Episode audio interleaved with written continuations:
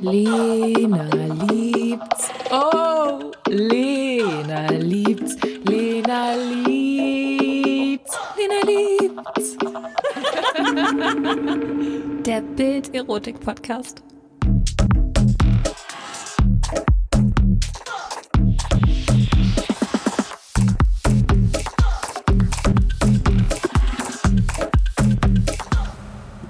Hallo, ich bin Lena und ich freue mich, dass du den Podcast hörst.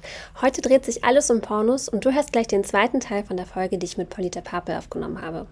Polita ist Pornoregisseurin und Darstellerin und sie verrät, wie viel Geld man mit Amateurpornos verdienen kann, warum ihr Sex vor der Kamera besonders viel Spaß macht und sie räumt mit Pornoklischees auf. Viel Spaß beim Zuhören! Wenn man Pornos dreht und dann überlegt, okay, was mag ich, was mag ich nicht. Mhm. Ist es nicht aber eigentlich so, dass umso mehr man mag, umso mehr verdient man? Also, weißt du, was ich meine? Mhm. Im äh, Sexualpraktik meinst du, ne? ja. ne? wenn man anal macht, dann bekommt man mehr. Das, ist das wirklich so? Das ist zum Teil so, aber nicht nur. Guck mal, das Ding ist ja, heutzutage wird das meiste Porno, was gedreht wird, wird da von den Menschen vor den Kameras gedreht. Also es sind Menschen, die sich selbst aufnehmen, ganz oft mit dem eigenen Partner oder Partnerin. Mhm ähm, und die das selbst ne, auf bestimmten Plattformen an den Menschen verkaufen, die sich das dann anschauen. Was ja eigentlich total fair und ethisch ist, ne? weil ich mache den Content, verkaufst dir, du zahlst mir direkt, du weißt, mhm. wo das Geld hingeht. Ist eigentlich ein sehr gutes Geschäftsmodell, finde ich. Ähm, und dann gibt es einfach unterschiedliche Genres, ja. Und klar, wenn man, wenn man das jetzt die, ich sage jetzt, ich nenne sie jetzt mal die klassische Studio-Porno-Industrie sich anschaut, dann gibt es oft unterschiedliche ähm, Kategorien, wie du vorhin meintest. Ne, Girl Girl wäre Frau mit Frau, mhm. ja, lesbisch. Ähm, Girl Boy, ich finde es schrecklich eigentlich, dass es Girl Boy heißt, weil ja. das ist so komisch, ist so niedlich, kindlich, ja, ja, Aber leider wird das so genannt. Girl Boy wäre eine Heteroszene. Ähm, genau, und dann gibt es eben, ne, also Dreier oder Anal und so weiter mhm. und so mhm. fort. Und es stimmt, dass meistens diese Kategorien unterschiedlich, ähm, äh, unterschiedliche Preise tragen und dass man schon mehr verdient, wenn man ein Gangbang macht, zum Beispiel als eine lesbische Szene. Ach, ähm, wirklich? Lesbische ja. Szenen sind die eher unten? Die sind eher unten, ja, ja. Lesbische okay. das ist das schlechteste bezahlte. Das ja, obwohl, es ist aber genau, aber jetzt kommt also in, in bestimmten Kategorien, in bestimmten Studios ist das als schlechtestes in bezahlt. Aber es gibt dann wiederum andere Seiten, die sich nur auf das konzentrieren ähm, und, die, und die wollen bestimmte, vielleicht bestimmte Profile und so weiter. Und dann wiederum kann es richtig gut bezahlt werden, wenn du ein bestimmtes mhm. Profil mhm. entsprichst. Also, Was heißt das dann? Na, oft ist zum Beispiel dieses, ich, sag, ich nenne das jetzt mal Girl Next Door mhm. oder ne, das Mädchen im An, was vielleicht eine, eine, eine äußerliche, äußerliches Auftreten hat, was man in erster Linie nicht unbedingt vielleicht mit einer Pornodarstellerin mhm. verknüpfen mhm. würde oder so verstehen würde. Und das hat natürlich einen anderen Reiz, ne? weil es ist so, als könnte meine Nachbarin sein. Also so ein Pferdemmädchen. So. Genau, ganz, ganz genau. Ja. Das Pferdemädchen-Kategorie in der Porno, wie wir es gut kennen. ja. Nee, aber tatsächlich, ne? Und dann, weil es eben vielleicht nicht so viele Menschen gibt mit diesem Profil mhm. und wenn du ne, dieses Profil bedienst, dann bist du heiß begehrt, sage ich jetzt mhm, mal. Und dann kannst du dich eventuell dumm und dämlich, wenn du dich richtig vermarktest, ja. kannst wirklich sehr viel Geld verdienen. Und das ist wieder das Ding. Ne? Es geht darum, wie vermarkst du dich selbst. Ah, und das meine Empfehlung für alle Menschen ist so, hey, guck mal erstmal, was dir überhaupt Spaß macht. Und es, es muss ja nicht sagen, es muss ja nicht Sachen sexuell sein, wo du sagst, das möchte ich jetzt jeden Tag machen, aber ein Kontext, was, wo du dich wohlfühlst einfach. Ne? Manche Leute lieben das, am Set zu sein und je mehr Menschen, ne, Masken, Kostüm und so weiter, umso besser. Und andere Menschen sagen so, oh Gott, ich fühle mich so eingeschüchtert fühlen, dass ich fühle mich total doof fühlen. So.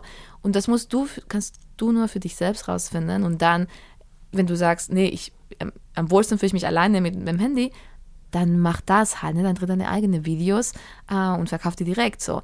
Wenn du sagst so, nee, ich, ich, hab, ich liebe das am Set mit anderen Leuten sein und mit vielen Menschen umgeben zu sein, dann guck, welche Produktionen machen ein Content, was, womit du was anfangen kannst und bewerb dich da, weißt du, und mhm. sozusagen such sozusagen deinen dein Platz. Und weißt du, wenn ich mich jetzt sprechen höre, denke ich mir so, das ist für jeder Branche wäre das das Gleiche, ja, weißt ja, du, wenn genau. du, ne, wenn du Klamotten machen willst oder Schauspiel, was auch immer du machen willst, es, es geht immer darum, guck, wo du am besten bist und was dir am besten Spaß macht, weil dann wirst du auch gut sein, was dir Spaß macht und geh da rein. Also, ne? wie, wie ist das für dich? Wenn, was macht dir am meisten Spaß? Ich, das ist witzig. Ich habe, ähm, ich ärgere mich tatsächlich und vielleicht deswegen gebe ich diesen, diesen ähm, diesen Rat irgendwie gerne, weil ich glaube, ich habe sehr lange mir selbst verboten, das zu machen, was mir Spaß macht. Und das ist so ein bisschen schade. Es ist jetzt nicht schlimm, ja, keine, ähm, ich will nicht tragisch oder so klingen, aber ich habe am Anfang, als ich angefangen habe, Pornos zu machen als Darstellerin, habe ich gesagt, ich mache nur queere Pornos, weil ich mhm. dachte, weißt du, Heteropornos gibt es genug, sozusagen. Mhm. Und ich dachte, ich will andere ne, Perspektiven, andere Bilder schaffen, was okay war und was mir Spaß gemacht und schön war. Aber ich habe zum Beispiel, ne, ich verstehe mich als nicht-binär oder Frau und habe gerne äh, Sex auch mit, Mensch, mit männlich gelesenen Personen. So. Mhm. Und ich habe mir das selbst aber sozusagen verboten, weil ich dachte, nein, ich muss, weißt du, es ist nicht politisch genug oder es ist nicht, keine Ahnung. Und jetzt denke ich mir so, wie, sorry, wie dumm, ach, ne, dass ich mir selbst sozusagen was vorgeschrieben habe, was gegen mein eigenes Gefühl und meine mhm. eigene Vorlieben war, weil ich dachte, das ist richtig oder irgendwas ist falsch. Und ich habe mich selbst dabei ertappt, dass ich das gemacht habe und habe gemerkt, wie wie krass wir uns selbst kontrollieren und uns vorschreiben, ne, was okay ist und was nicht okay. Anstatt dass wir einfach sagen, ich höre mich hinein, wonach ist mir cool, solange es, ne, ich rede natürlich alles im gegenseitigen Einvernehmen, ja. dann mache ich das.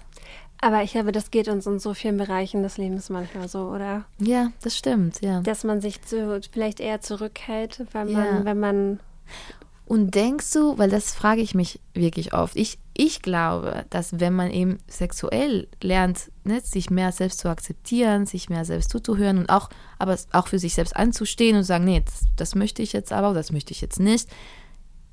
Ich denke, dass das eine Auswirkung haben kann eben in andere Lebensbereiche. Ja. Denkst Total. du auch? Ja, natürlich. Ja. Weil wenn du in einem Bereich deines Lebens ähm, lernst, deine Bedürfnisse klar zu äußern, dann kannst du das auch woanders. Genau. Und das, das ist hilft, eben was so was Persönliches. Sexualität ist einfach, ne, es ja. ist schon ist schon sehr intim. Wir haben vorhin über Intimität gesprochen. Ja. aber es ist schon, also viele andere Sachen sind auch mhm. intim, aber Sexualität ist meistens oft für viele. Menschen etwas sehr Intimes. Und genau, und ich glaube, wenn, wenn, wenn man das in diesem Bereich lernt, dann hat das einfach eine positive Auswirkung. Und da sind wir wieder sozusagen beim Anfang. Deswegen denke ich, deswegen können Pornos halt so gut sein, wenn wir durch Pornografie lernen, uns selbst kennenzulernen, für uns selbst zu stehen, ne, uns selbst zuzuhören, uns nicht zu verurteilen oder andere Menschen auch nicht zu verurteilen, wenn ich sage, okay, das, was sie jetzt da macht, ist nicht meins, mhm. aber ähm, ist mir egal, so, ne, mhm. das kann sie ruhig machen, wenn sie möchte oder er. ja. Hast du ähm, einen Tipp, wo man Porno schauen sollte und wo vielleicht nicht? Danke, dass du fragst, auf jeden Fall. Und zwar, es ist so lustig, weil viele Menschen fragen mich so, ja, wie kann ich mir jetzt sicher sein, dass das Porno, was ich gucke, dass es alles einvernehmlich ist und nicht, dass der Porno ethisch ist. Und ich sage so, ja, vielleicht ähm, könntest du bei dir selbst anfangen und fragen, ist die Art und Weise, wie ich diesen Porno gucke, ethisch und einvernehmlich? So, ne? Mhm. Bevor du irgendwas unterstellst, ob das jetzt, ne? Und ähm, das Wichtigste beim Porno gucken, finde ich, ist, dass man den Porno dort konsumiert, wofür er gemacht wurde. Das heißt, zum Beispiel, ne, die Darstellerin, die halt einen ManyVids-Account hat und macht ein Video und postet das dort für 5,99, was weiß ich, dann kauf es doch dort für 5,99. Mhm. Weil das ist, ne, so hat sie sich das gewünscht. Und wenn du das jetzt piratierst und umsonst schaust, sonst wo, ähm, dann ist das nicht einvernehmlich. Weißt du? Mhm. Deswegen meistens ist so, also für Pornos zu zahlen, ist schon mal die richtige Richtung, sag ich mal. Und eben dort zu zahlen, wo, ne, wo das gedacht wurde, also eine richtigen Plattform, wofür die gemacht wurden. Ähm, und das hat noch einen Vorteil, nämlich, also klar, erstmal ist man einfach, kann man sich sicher sein, ne, dass das korrekt ist und dass man selbst ethisch handelt. Und außerdem ist, sind meistens diese Plattformen auch einfach besser. Wenn du jetzt auf irgendeine Torrent, ja, File-Sharing-Plattform bist ähm, und dir Sachen runterlädst, wo du nicht mal weißt, ne, wo das herkommt, wer dahinter steht, da können da kann alles Mögliche sein. Ne? Da kann auch illegales Content sein. Schlimmstens Fall, ja, und ich, ich meine, ja, ich will den Leuten ein bisschen Angst machen, kann sein, dass du dir was runterlässt, was, was dich in, in Schwierigkeiten bringt. So, mhm. Weil du hast einfach keine Kontrolle bei diesen Plattformen. Mhm. Um, ähm, und deswegen. Und Schwierigkeiten bringen, wenn man nicht weiß, was steckt eigentlich hinter. Ja, ich meine, stell dir vor, du lässt dir was runter und da ist irgendwie, ich weiß, irgendein Fall, das heißt XXX, whatever, whatever, 2020, Punkt. Und dann lässt du es runter und vielleicht ist das wirklich illegaler, illegales Material, was keine Pornografie ist, sondern vielleicht eine Darstellung von Kindesmissbrauch, mhm. ja? ja? Und ja. diesem Fall wird verfolgt und am Ende kommt raus, du hast in deinem Computer ne, Darstellungen von Kindesmissbrauch und das ist illegal. Ja. So. Und du Das weißt jetzt- das vorher nicht. Ja. Genau, ich meine, das ist jetzt natürlich Worst-Case-Szenario, Ja. ja. Aber ich finde, dass man sich darüber schon bewusst sein sollte, wenn man auf solchen Plattformen Mhm. unterwegs ist halt. Ne? Wie viel kostet denn ein ethisch produzierter Pornofilm? Super unterschiedlich. Es fängt, ne, ich zum Beispiel Luster, ich mache jetzt ein bisschen Eigenwerbung, wenn ich darf, danke. Luster ist eine Plattform, wo wir jetzt mittlerweile über 1000 Videos haben. Und das äh, geht los bei 8 Euro im Monat für ein Abo. Und du kannst alle Und gucken. du kannst alle Videos gucken. Okay. Also ich finde, erst ich denke mir so, okay, 8 Euro im Monat hat man nicht. Also weil Leute sagen so, ja, ne, wenn man für Pornos zahlt, ist auch eine Klassenfrage. Ich denke mir so, ja komm, aber 8 Euro im Monat ist, ja- also das Ja. Hat man so. Ne? ich glaube, Netflix ist teurer. Genau, tatsächlich. Spotify ist teurer. Ja. So, ne? genau. Und ähm, natürlich ist es sehr unterschiedlich. Ne? Es ist ein Unterschied, ob, ob eine Plattform ein Abo-Modell hat oder einzelne Videos kauft. Natürlich, es gibt manche Videos, die sehr teuer sind, weil die auch teuer produziert wurden. Äh, und die kosten bis zu, weiß ich nicht, bis zu 35 Dollar oder noch mehr. Aber Für einen Film. Für einen Film, ja, das gibt's. Ne? Aber den hat man dann. Den hat man dafür immer. Den kann man Okay. meistens dann runterladen. Dann kannst du dir immer anschauen. Mhm. Oder eben, oder man entscheidet sich für eine Abo-Plattform, wo man streamen kann. Und dann hast du meistens, also bei Lastry haben wir zum Beispiel jeden Tag einen neuen Film da. Wie wählt ihr die Filme aus? Wir, also Lastry funktioniert da so, wir ähm, kaufen die Filme ab von echten Paaren, die auf der ganzen Welt sind und sich selbst drehen. Ah, okay. Und wir unterstützen die Menschen, also es gibt gar keine Regel, was die sexuell machen sollen oder nicht machen sollen. Außer selbstverständlich Illegales, ne? weil das ist klar. Ähm, und wir machen das so, dass wir so, ein, so eine Art demokratisches Bezahlsystem haben. Wir, zahl, wir haben unterschiedliche Formate, kürzere und längere Filmformate. Und wir unterstützen den Menschen, filmisch, sage ich jetzt mal, so ein bisschen Qualität reinzubringen. Es soll authentisch sein. Aber wenn ich jetzt nur eine wackelige Kamera habe, dann nehmen wir das Video halt nicht an. Ja. Ähm, Ah, und dann zahlen wir aber das Gleiche, egal ob sie zwei Stunden sich gegenseitig masturbieren, sag ich mal, oder ob sie krasses Doppel, Anal, weiß ich nicht, was für BDSM-Praktiken machen. Weil was wir wollen, ist, dass die Leute wirklich das machen, worauf sie Lust haben. Und dann wollen wir nicht, dass die Leute sagen, okay, wenn ich das mache, dann habe ich mehr Klicks oder mehr Views und dann bekomme ich mehr Geld. Sondern es ist so, nee, du bekommst das Gleiche. Ähm, und ne, mach das, worauf du tatsächlich Bock hast. Ähm, genau. Darfst du verraten, wie viel die bekommen für. ja, Unterschied, wie gesagt, wir haben unterschiedliche Formate und es ist auch unterschiedlich, ob man einen Vertrag haben möchte, wo man, wo die Videos nur auf Lustry sind, sozusagen hinter den Members Wall, ähm, oder man sich wohl damit fühlt, dass die Videos auch beworben werden. Wir haben zum Beispiel Social Media oder halt auch ne, Werbung auf den Tubes und so. Genau, und davon abhängig kann, also es fängt bei 300 Euro an und geht bis zu 2000 Euro pro Video. Okay. Und hast du Vergleichszahlen, wie viel man sonst für einen Pornofilm bekommt? Ja, auch sehr unterschiedlich. Unterschiedlich. Ne? Also wie gesagt, ich würde sagen, am Set, ähm, eben, es geht bei 200, 300 Euro an für kleine Szenen, kurze Sachen äh, und geht auch bis, also ich würde sagen, so Durchschnittsgage von Pornodarsteller innen, also wenn wir jetzt Männer und Frauen sagen, Ja. wäre sowas zwischen 500 und 1500 Euro. Und verdienen die Männer oder die Frauen mehr? Die Frauen verdienen mehr. Die. Frauen verdienen mehr. Ja.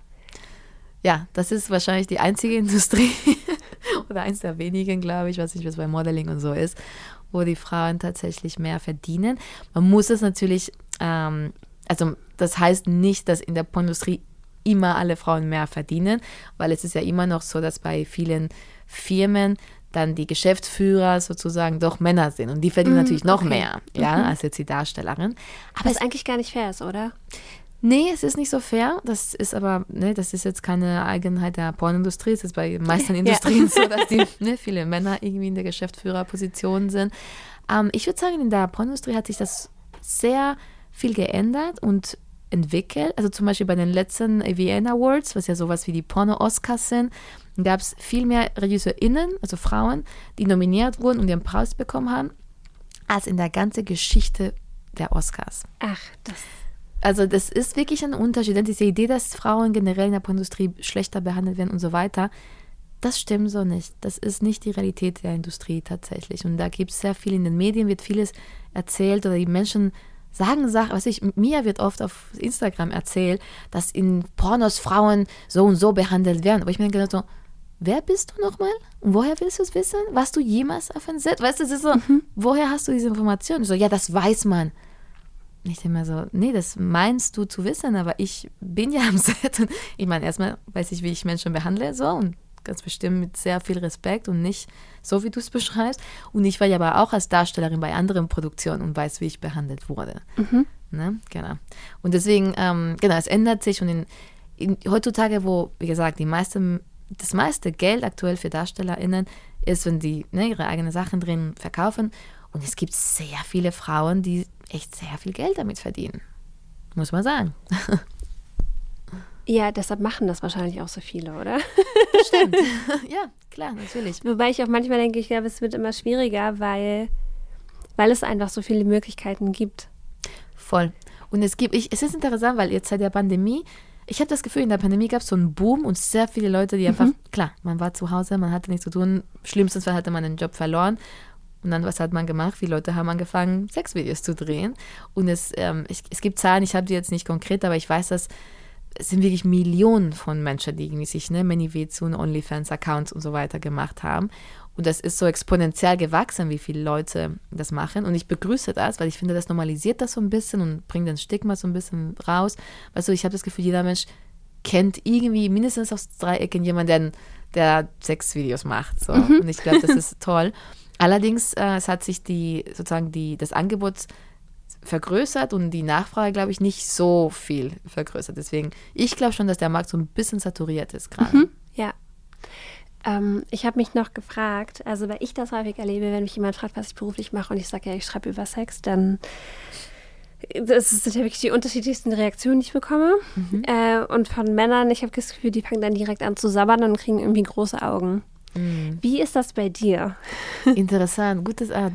Spannend zu wissen. Ich würde gerne mehr wissen, also was sind sonst noch für Ich glaube, ich habe so ein bisschen, sagen wir so, ich passe schon auf, wenn ich das erzähle und wenn nicht. Und mhm. ich habe das große Glück hier in Berlin und in Spanien auch eine bestimmte ne, Freundeskreis zu haben, eine Bubble, ne, wie man es so nennt, die halt sehr ja, aufgeklärt, würde ich sagen, positiv darüber Bescheid wissen und reagieren. Und das ist so ein geschützter Raum für mich, wo ich mhm. das Gefühl habe, ich meine, die, die meisten meiner FreundInnen, die sind selbst Sexarbeitende. Also weißt ich mhm. fühle mich da nicht verurteilt oder komisch behandelt oder anders behandelt. Ähm, wenn ich das außerhalb dieser Zirkeln erzähle, bekomme ich auch unterschiedliche Reaktionen. Ähm, ich habe den Eindruck, dass ganz oft die Menschen eher so den entweder ist eine negative Reaktion die Leute denken sich so, uh, was ist das für eine? Aber die sind, glaube ich, glaube ich, immer so ein bisschen verwirrt, weil ich sehe jetzt nicht so aus, vielleicht wie das Klischee, was sie vor Augen haben von, wie, wir, wie würde eine Pornodarstellerin, eine Pornoproduzentin aussehen. Ah, und ich hoffe mir dabei, dass ich, äh, oder ich hoffe, dass ich denen so einen Denkanstoß gebe, dass sie vielleicht denken, okay, vielleicht ist mein Bild gar nicht die Realität. Mhm. um, und dann habe ich ganz viele Menschen, die um, anfangen, über Sex zu sprechen und vielleicht mir Sachen erzählen, wo ich mir denke, so, interessiert mich, oder habe ich dich gefragt, weißt du, so, too much information. Ja, das kenn ich. Kennst du das auch? Ja. Wo ich mir denke, so, okay, anscheinend haben die Menschen ein großes Bedürfnis mhm. danach, über Sex zu sprechen und nicht so viele Orte, wo sie es machen können, oder? Ja, Wenn sie eine wildfremde Person anfangen, über deren Erektionsprobleme oder was weiß ich, zu, oder mit ihrem Problem mit ihrer Partnerin ich denke mir so, geht mir das was an? Ja, ich kenne das total, ja. Witzig. Und das stimmt, wahrscheinlich gibt es nicht genug Raum, um wirklich sorgenlos zu werden. Mhm. Für, für ja, Sorgen, in denen es um unsere Sexualität geht, weil wir häufig, glaube ich, einfach denken, es muss so und so und so laufen. Aber das ist ja gar nicht, das ist ja gar nicht so. Voll. Es läuft ja selten, Sex läuft ja selten perfekt. Zum Glück auch irgendwie. Also es ist ja auch die Frage, was perfekt ist, aber ähm, ja. Ähm, Absolut. Was machst du denn äh, bei solchen, solchen also, Situationen? Wenn ich, wenn ich jemanden schocken will, ja. dann, dann sage ich das ganz klar. Ja. Und also wenn, wenn ich zum Beispiel, wenn ich das nicht möchte, dann, dann sage ich mir, ja, es ist ganz viel Liebe. Weil Liebe ist halt irgendwie so ein großer Begriff und Sexualität ist ja auch irgendwie ja. mit Liebe verbunden. Mhm. Ähm, aber ich merke schon häufig, dass es halt bei manchen Leuten so Bilder in den Kopf pflanzt, wo ich mir denke, mhm. ähm, nur wenn man darüber redet oder darüber schreibt, ähm, kann man das jetzt nicht. Also nur weil ich über irgendwelche Dinge rede oder schreibe, heißt es das nicht, dass ich alles mache. Klar. Ähm, und das ist, glaube ich, häufig die Vorstellung. Und ich kann mir vorstellen, dass es dir vielleicht genauso geht. Mhm. Ja, schlimm, ne? Eben, dass man, aber da merkt man auch wieder, sorry, wie ignorant Menschen sind, ne? Eben, und dass sie, oder dass sie vielleicht sich so eingeengt fühlen von bestimmten Grenzen, die ihnen entweder sich selbst oder gesellschaftlich spüren, dass wenn sie jemanden kennenlernen, wo sie das Gefühl haben, ah, da gibt es nicht diese Grenzen, dann gibt es gar keine Grenzen ja, auf einmal. Genau. So. wo man sich denkt, so nein. Ja, genau. Ich bin ja. immer noch ein Mensch, ich kann, ne, ich kann ein. Schamgefühl haben, ich kann Grenzen haben. Ich, ich soll auch, also wir sollen ja. alle Grenzen, alle Menschen haben Grenzen. Es ist ja immer so ein, ne, wenn man jemand sagt, nee, ich habe gar keine Grenze, ich immer so, ja, genau, dann, das kann ja gar nicht sein. Alle Menschen haben irgendwelche Grenzen, so, ist ja auch gut so. Ja. Ähm, wirst du häufig erkannt? Wahrscheinlich nicht? Nee, ehrlich gesagt, lustig, ich mich fragen oft Menschen und gar nicht. Ich, ähm, also ich glaube, ich bin vielleicht zweimal in meinem Leben irgendwie, aber dann auch so in Situationen, wo es, keine Ahnung, beim Pomfilmfestival in, ne, ich weiß ich nicht wo, wo die Person irgendwie vor zwei Minuten vielleicht einen Film gesehen hat oder sowas. Aber nee, ich werde nicht erkannt auf der Straße. Also apropos einen Film gesehen hat, ja. ich war ja letztens, jetzt habe ich vergessen, wie der Film hieß.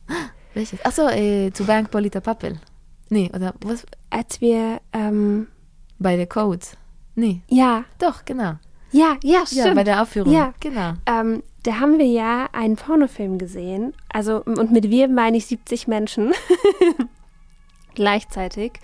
Und auch wenn man weiß, ist es natürlich, ist es eine Art von Schauspiel und es ist eine Kunst, ähm, ist es ja trotzdem Sexualität, die man auf der Leinwand sieht und ihr alle, also die, die Darsteller waren unter den 70 Menschen. Wie fühlt sich das an, wenn man mittendrin steht und mitbekommt, oh krass, die Leute gucken das gerade. Wie, wie ist das für dich? Für mich ist das mittlerweile gewohnt. Ähm, deswegen, es macht jetzt mittlerweile nicht so wirklich was mit mir, ehrlich gesagt. Ich kenne das einfach.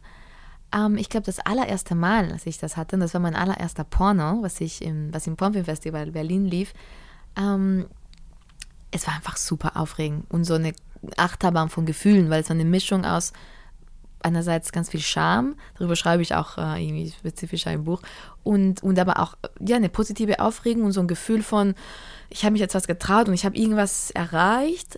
Ähm, und ich glaube, letztendlich, so jetzt nach, dem, nach den ganzen Jahren, ist für mich jedes Mal, dass ich das mache, so, ein, so eine kleine, so ein kleiner Sieg über die Scham. Weißt mhm. du, dass ich denke mir so, ja, ich stelle mich dahin, Weißt du, ich glaube nicht, dass ich einen perfekten Körper habe. Ich meine, das ist natürlich, was heißt ein perfekter Körper, bla bla bla. Aber ähm, ich fühle mich nicht immer wohl in meinem Körper. Und, so. Ähm, und ich gucke mir diese Bilder an und ich denke nicht, ja, guck mal, ne, ich sehe fantastisch aus. Und ich denke mir so, ach Gott, ach, vielleicht sollte ich, ne, bei der Position sollte ich vielleicht irgendwie anders stehen. Denkst du das? Ja, ja? klar, natürlich habe ich diese Gedanken, auf jeden Fall. Ich denke mir so, ach, wie doof, hätte die Kamera da nicht so ein bisschen mehr nach links oder, ne. Aber ähm, gleichzeitig weiß ich auch rationell, das ist okay. So. Es ist, das ist, das bin ich, das ist mein Körper und, und es ist gut so. Irgendwie. Und das fühlt sich ja schon ein Stück weit befreiend an. Ja. Und achtet man dann darauf, was, was die anderen Menschen gerade denken oder gucken? Schauen die erregt aus? Witzig, ich glaube, ähm, nee, ich glaube, ich mache das nicht. Also ich gucke schon, was die Leute reagieren, aber ich, ich gucke eher, ob die, ähm, ob die bespaßt sind vielleicht, ob die mhm. lächeln, irgendwie so. Ähm, ich glaube, wenige Menschen zeigen so eine offensichtliche sexuelle Erregung irgendwie dann in so einem Raum, in so einer mhm. Situation. Ähm, und es, ist, es hat irgendwie auch was Abstraktes. Ne? Also irgendwie, klar, ich bin das, klar, ich sehe mich, und, aber es gibt schon trotzdem eine gewisse Distanz zu diesem Film. Also ich habe es ist persönlich, aber ist das schwierig zu erklären? Ist es dann wie du als Kunstfigur, weil es ist ja auch dein ja. Künstlername, oder ist es dann Vielleicht ist es das, ja, genau. Irgendwie, also es gibt schon auf jeden Fall eine, eine gesunde, jetzt kann er, nee, nicht, weil ich glaube, manche Leute denken dann, ah, das ist eine Dissoziation und, nee, nee, ich meine es gar nicht so negativ, sondern einfach, es gibt so eine gesunde Distanz zum Produkt und dass ich weiß, ja, das bin ich, aber genau, aber ich bin diese Kunstfigur auch und ich mache eine, ich inszeniere da gerade mhm. eine Performance, so. Mhm. Es ist nicht eins zu eins, wie ich Sex habe im Privaten und sogar wenn es das wäre, wäre es trotzdem anders, wenn ich im Privaten wäre, weißt du, wie ich mhm. meine? Ja. ja. Ja, weil man auch, na klar, privat kannst du ja auch den Kopf komplett ausschalten. Genau. Das kannst du ja vor der Kamera nicht. Nee. Weil du musst ja schon auf Dinge achten, oder? Ja, schon, genau. Ja. Was nicht schlimm ist, also für mich, das Lustige ist, ich meine, mich regt das an, dass es eine Kamera gibt. Also für mich ist die Situation total antörnen. Mhm. Und ähm, ich finde das so spannend, weil eine, eines der Gründe, warum ich so gerne im Pornos mitspiele, ist, weil ich stocknüchtern bin. Und ich finde das so interessant, weil ich sonst oft in meinem Leben, sage ich jetzt mal, öfters Sex habe, wenn ich vielleicht ein bisschen, jetzt nicht stockbesoffen bin, aber ein bisschen was getrunken habe zum Beispiel. Mhm. Ne? Weil diese Situation ergibt sich ja gerade oft ja. ne, aus solchen Situationen aus. Und ähm, ich habe das vor kurzem irgendwie realisiert, deswegen erzähle ich das auch gerne, weil ich, ich selbst davon überrascht war, als ich gemerkt habe, ähm, ich mag so gerne auch im Porno Sex sein, weil ich, wie gesagt, nicht komplett Ne, es ist meistens, im Idealfall ist es eher so morgens und man ist fit und man hat gut geschlafen und irgendwie, ne? Ähm, und, und es ist ein anderes Gefühl, Körpergefühl. Und ich mag diese Situation, wo es so ein bisschen sportlich ist, fast, weißt du? Und ich mag dieses, okay, ich performe jetzt. Das, das ist nicht was, wo, es fühlt, ja, fühlt sich einfach schön an. Ist es auch bewusster wahrscheinlich, oder? Ja, genau, ja, ja ich glaube, ich bin, ich glaube, mir hat das geholfen, auch präsenter zu sein, auch in meinem Körper und irgendwie, ähm, ja, so, so, eine gesunde, hm, ja, so eine gesunde Ebene von Reflexion und, und, und Präsenz zu haben. Ich habe mich gerade noch, ja, ich kann, ich, ja, ich kann das total verstehen. Ich kenne das auch, dass man häufig Sex hat und davor hat man was getrunken, weil du bist davor feiern, du gehst auf ein Date, ihr geht was essen, ihr geht was trinken. Das ist irgendwie, das das passiert so schnell und mir ist das auch irgendwann aufgefallen und ich habe das dann angefangen bewusst ähm, auszulassen. Mhm. Und es fühlt sich ganz anders an, weil man ist ja viel aufgeregter. Weil ja. Alkohol macht ja, macht ja auch was mit dem Körper, ne? Es macht dich irgendwie mutiger, ein bisschen lockerer, ein bisschen gelassener. Und das merkt man halt dann auch beim Sex. Voll, ähm, ja. Und wie ist jetzt deine Erfahrung? Also ähm, da muss man einfach durch. Man muss das einfach ohne machen oder muss man da durch, durch diesen Moment der Aufregung. Ja. Und das legt sich ja dann. Ja. Und jetzt, und dann gibt es gar keinen Unterschied mehr irgendwann. Okay, aber ich wollte dich fragen, hast du das Gefühl, dass du, dass deine Orgasmen vielleicht ein bisschen anders sind oder nicht? Ja, ich kann mich besser daran erinnern. also, ähm, ja, ich glaube, dass, ja, dass ich sie anders wahrnehme tatsächlich. Mhm. Ja. Also, und dass sie aber genauso, vielleicht ist es ohne Alkohol mit der richtigen Person, also mit der richtigen Person ist natürlich immer schöner, ist es einfach, ja, ist es viel schöner und dann braucht man das auch gar nicht. Ich kann aber verstehen, wenn man sich sagt, mein Gott, wir schlafen zum ersten Mal miteinander, man hat irgendwie so einen riesigen Druck, man will, dass alles toll ist und wenn man dann sagt, ja, da trinke ich jetzt halt irgendwie ein Glas Wein davor, ja, dann Absolut. Mach ich würde jetzt nicht auf keiner, also nur um das klarzustellen, ich ja. verurteile oder finde das, nein, heißt nein, das nein. überhaupt nicht schlecht oder so. Aber ich finde eben das spannend, das mal anders zu versuchen. Ja, so, genau. Um zu beobachten, was ja. ist denn anders, was fühlt sich anders an. Ich hatte den, den Eindruck, weil ich eben das auch halt bewusst jetzt gesagt habe, okay, ich will auch ne, mit Menschen Sex haben, wo ich nicht, gar nichts getrunken habe. Und mein Eindruck war, dass ich mehr spüre überhaupt. Ne? Mhm. Man ist ja ein bisschen ähm, wie heißt das, äh, ähm, ja, mit Alkohol. Präsenter. Ja, man ist präsenter. Und was ist das? Aber wenn man Alkohol getrunken hat, ist man ein bisschen betäubt. Ja, ne? genau. Man ist so benebelt auf eine Art. Ein bisschen, ja. Und das genau. muss ja genau. gar nicht viel Alkohol sein. Mhm, nee. Also bei mir, ich glaube, bei uns beiden muss das nicht so viel sein. Nee. Ähm, ja. Und das geht halt schnell. Und ich glaube, irgendwie ist das ja auch so, ich finde auch, wenn man, wenn man so, wenn man datet oder wenn man Sexdates hat, dann ist ja ganz häufig irgendwie Alkohol dabei. Und dann ist ja auch der Klassiker, man trifft sich auf ein Glas Wein oder man fährt irgendwo hin und nimmt schon eine Flasche Wein mit. Ja. Oder weiß ich nicht, Bier oder was auch immer, ist auch egal. Ja. Ähm, das ist so teilweise normal geworden. Ja. Eben, und das, also ohne das zu beurteilen, alles gut, aber ich würde ja, ich würde das dann Zuhörenden vielleicht mitgeben. Versuch mal einfach als Experiment das mal nicht zu machen. Und dann guck mal, wie es sich anfühlt. Es gibt aber auch Männer, bei denen ich das Gefühl habe, sie versuchen dir dann immer wieder so ein bisschen Alkohol unterzujubeln. Mm. Oder, also da gehe ich, geh ich, gar nicht drauf. Kann ich ja gar nicht leiden, ne? Ja. Ähm, wahrscheinlich, weil die auch unsicher sind oder ich weiß auch nicht, was das soll. Weißt du, was ich glaube? Viele Männer, und das, nee, ich sage nicht, dass sie Arschlöcher sind oder böse oder whatever, ja. Ich glaube, denen wurde beigebracht, dass Frauen einfach nicht so viel Bock auf Sex haben. Hm. Und das, weißt du, und es ist, wie gesagt, ich, ich will diese Menschen gar nicht, auch, ne, ich bin eigentlich ja heute und generell in meinem Leben, ich versuche Menschen nicht zu verurteilen. Ich will wirklich Sachen nur beobachten und darüber reflektieren und so. Und ich kenne persönlich auch Menschen, die ich sehr mag, Männer, die meine Freunde sind. wo wir aber ne, durch Gespräche und so weiter immer wieder drauf kommen, dass ich mir denke so, du glaubst nicht wirklich, du glaubst, dass du mehr Bock hast auf Sex wie Frauen. Ähm, und das ist so tief in dir drin, dass du denkst, dass du auch Frauen irgendwie ein Stück weit überzeugen musst, mit dir Sex zu haben. Und du glaubst, du kannst, du, da kann eine Frau vor dir stehen, die sich die, die, die, die Kleidung aus dem Körper reißt und sagt, nimm mich. Und du glaubst es ja nicht so. Ja. Und ähm, ich glaube, das ist total traurig. Für die Männer auch. Und eben, und es schafft Situationen, die total absurd sind. Ich war oft in Situationen, wo ich mir dachte, so, toll, wir haben jetzt Sex. Und wo ich das Gefühl hatte, dass die Person versucht, mich zu überzeugen oder im schlimmsten Fall zu manipulieren. So. Mhm. Wo ich mir denke, ja. so, was machst du? Das brauchst du gar nicht. Ja. Dumm ist das eigentlich. Ja. Aber das verhindert eben eine, eine, eine, vernünftige Kommunikation und natürlich, wie gesagt, im, im schlechten Beispiel jetzt Manipulation ist natürlich einfach nicht einvernehmlich. So, ne? ja.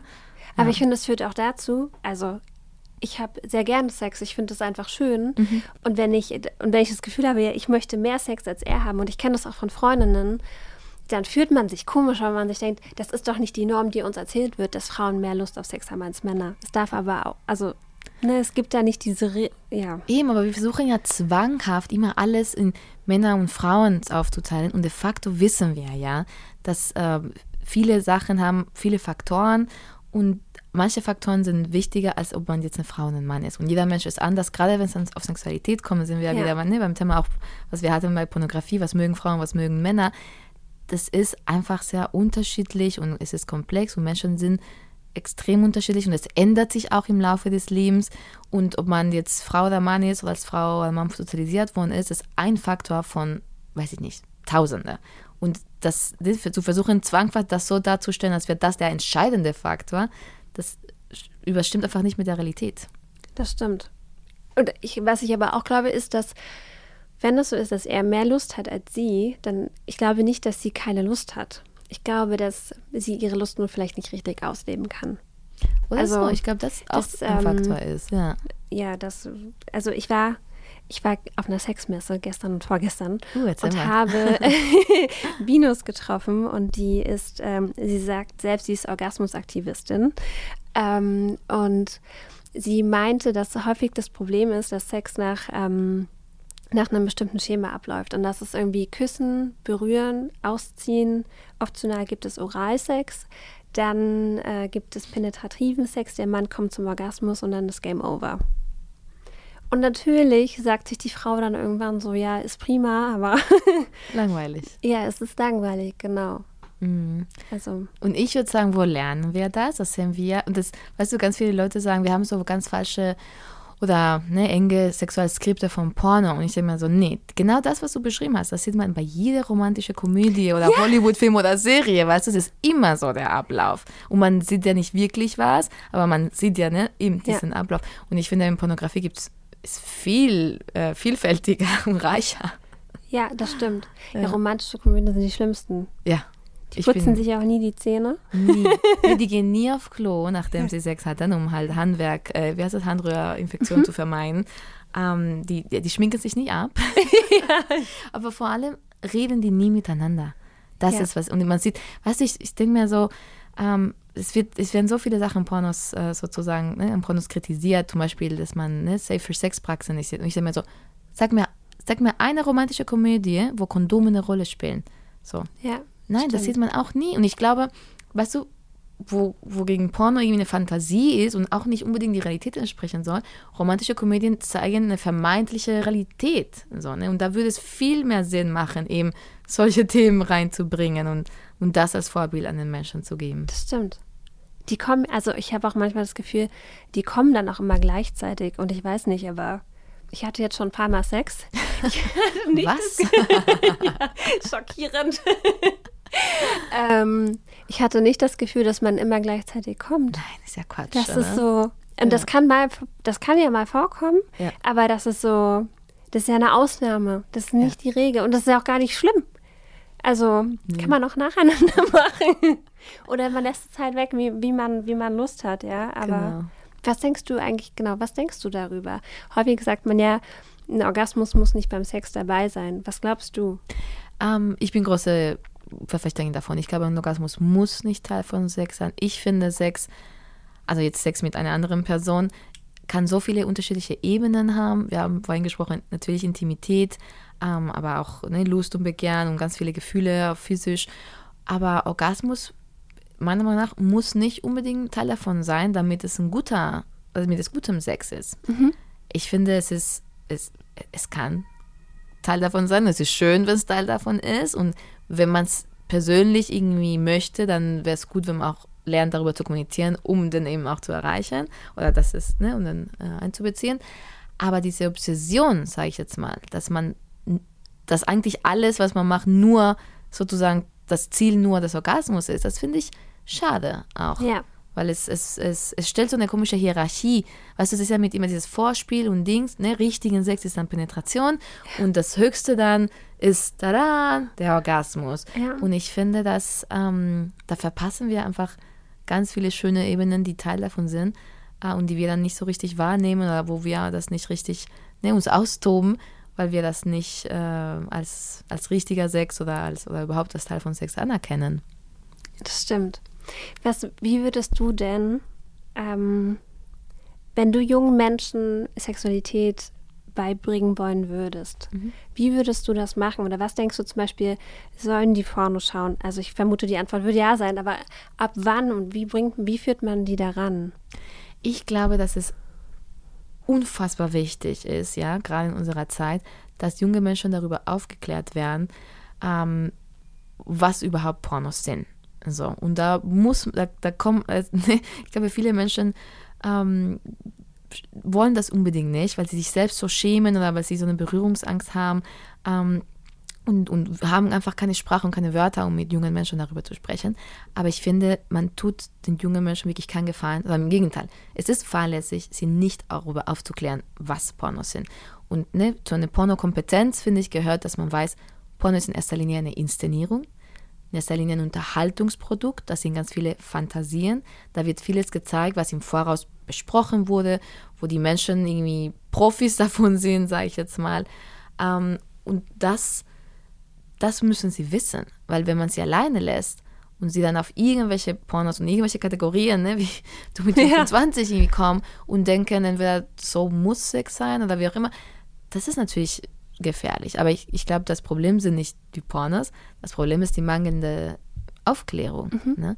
Und ich bin der Meinung, also mein Wunsch wäre für uns allen, dass wir einfach so ein System haben, genauso wie wir Filme auch ähm, kategorisieren, sagen, okay, der Film ist ab sechs Jahre, ab zwölf Jahre, ab 16, 18 freigegeben, dass wir Pornografie könnten wir genauso behandeln wie diese Filme und sagen, es gibt Inhalte, die sind explizit, ähm, aber die Art und Weise, wie dieser Inhalt irgendwie da vorgetragen wird, das kann ein 16-Jähriger mhm. absolut gut gucken und verstehen und verarbeiten und ist vielleicht sogar, im besten Fall hat das sogar irgendeine Ebene von Sexualaufklärung. So, ne? ja. Und ich, ich würde mir wünschen, dass wir Pornografie nicht gesondert behandeln, sondern dass wir es einfach als Film anerkennen und dann, wie gesagt, entweder eine, eine Sonder-FSK haben oder mhm. einfach die gleiche FSK nutzen und die Sachen äh, einfach so kategorisieren.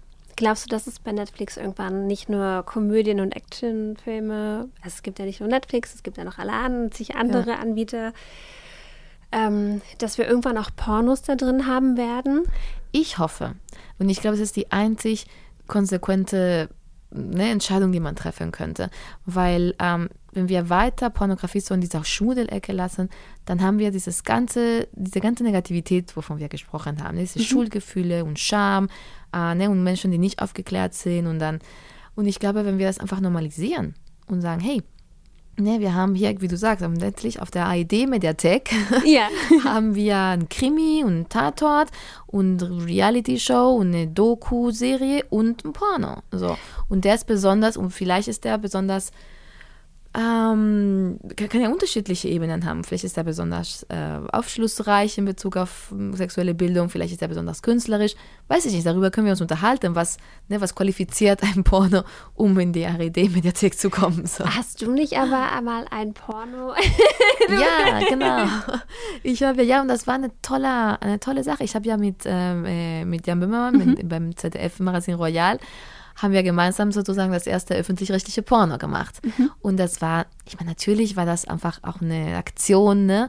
Ähm, die aber für mich den Beweis dargestellt hat, was alles möglich wäre, wenn wir das zulassen würden tatsächlich. Ja. Weil das Gute ist, guck mal, wenn du ein Porno machst, ja, du willst ja, du hast ein Geschäft und du musst es ein Geschäft wirtschaftlich tragen. Du willst ja deine Leute zahlen, ja.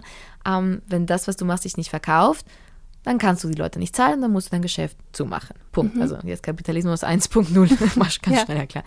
Ähm, dadurch, dass Pornografie nirgendwo vertrieben werden darf, beziehungsweise es ist sehr schwierig, die zu vertreiben und die Preise sind ganz schlecht, ähm, ist es schwierig, Pornos zu machen, die vielleicht unterschiedliche Ansprüche haben, außer ich sage jetzt mal, den kleinsten gemeinsamen sexuellen Erregungsnenner zu mhm. bedienen, damit die sich ne, gut verkaufen auf bestimmten Plattformen. So. Wenn man aber eben vielleicht sowas wie sexuelle Bildung da reinbringen möchte, wenn man unterschiedliche Perspektiven, Körpern, ne, künstlerische Formate, das verkauft sich eben nicht so gut in, in den aktuellen Vertriebswegen, die man hat. Uh, und dann kann man es einfach nicht machen. Und das ja. Schöne beim ZDF Porn war, das Ding war schon finanziert. Das heißt, ich muss mir gar keine Gedanken machen, wie wird sich das verkaufen, sondern wir konnten uns Gedanken darüber machen, was wollen wir gerne in einem Porno sehen, was, was wir selbst als, hm, ja, vielleicht, wie gesagt, sexuelle Bildung irgendwie ähm, äh, nutzen könnten und trotzdem ein Porno ist und was erregt. Und wir haben gesagt, okay, wir wollen äh, ne, Safer Sex, Verhütungs... Ähm, äh, unterschiedliche Verhütungsformen darstellen. Und das aber so tun auf eine Art und Weise, was nicht so mit dem hohen Zeigefinger irgendwie so musst du, sondern einfach auf eine lustvolle Art und Weise. Und dann haben wir, ne, wir hatten vier Darstellende, die eben lustvoll ne, mit Gleitgel gespielt haben in den Händen und mit Kondome mit dem Mund über den Penis gemacht haben und mhm. Lecktücher. Lecktücher ist so ein schreckliches Wort. Ja, das stimmt tatsächlich. Aber weißt du, und ich finde, ich finde diese Bilder, weißt du, manche Leute sagen so, ja, das erregt mich aber nicht. Und ich mir so, okay, egal, ob es dich erregt oder nicht erregt. Ja, aber du hast es dir angeguckt und jetzt hast du dieses Bild. Das nächste Mal, dass du ein Whiteness dann hast, ob du es machst oder nicht, aber mindestens kannst du danach greifen und du könntest sozusagen das, ne, vielleicht fällt dir das einfacher, ein Kondom auszupacken. Mhm. So. Ja. Und dann die eigene Sexualität mit einzubauen. Oder so. Ja, das stimmt. Ähm, aber wenn man, wenn man in den Pornos keine Kondome sieht, mhm. wie wird dann da verhütet? Wird das eigentlich davor wirklich immer darauf geachtet, dass man einen STD-Test mitbringt? Ja, das ist äh, absoluter Standard und es ist super strikt. Ja. Ähm, alle Pornoproduktionen äh, verlangen ein, äh, ein sehr großer, ein langer Test. Dieser Test darf nicht älter, also es ist ein bisschen unterschiedlich von Produktion zu Produktion und von was für ein Dreh und was für Praxen da enthalten sind. Aber meistens sind das 15 Tage. Das heißt, dieses Fenster, ähm, das ist so das sicherste, was irgendwie mhm. geht. Je, je, je, kleiner das Fenster ist, desto besser natürlich. Also ja. idealerweise sind die Tests nicht älter als zehn Tage. Mhm. Ähm, und dann wird immer HIV, Chlamydien, Syphilis, Gonorrhea. Was ist denn Gonorrhea? Gonorrhea ist äh, Tripper, heißt das auch, ah, okay. glaube ich. Mhm. Genau. Und äh, genau, und Hepatitis C und B normalerweise. Die meisten Menschen sind nach A, E geimpft.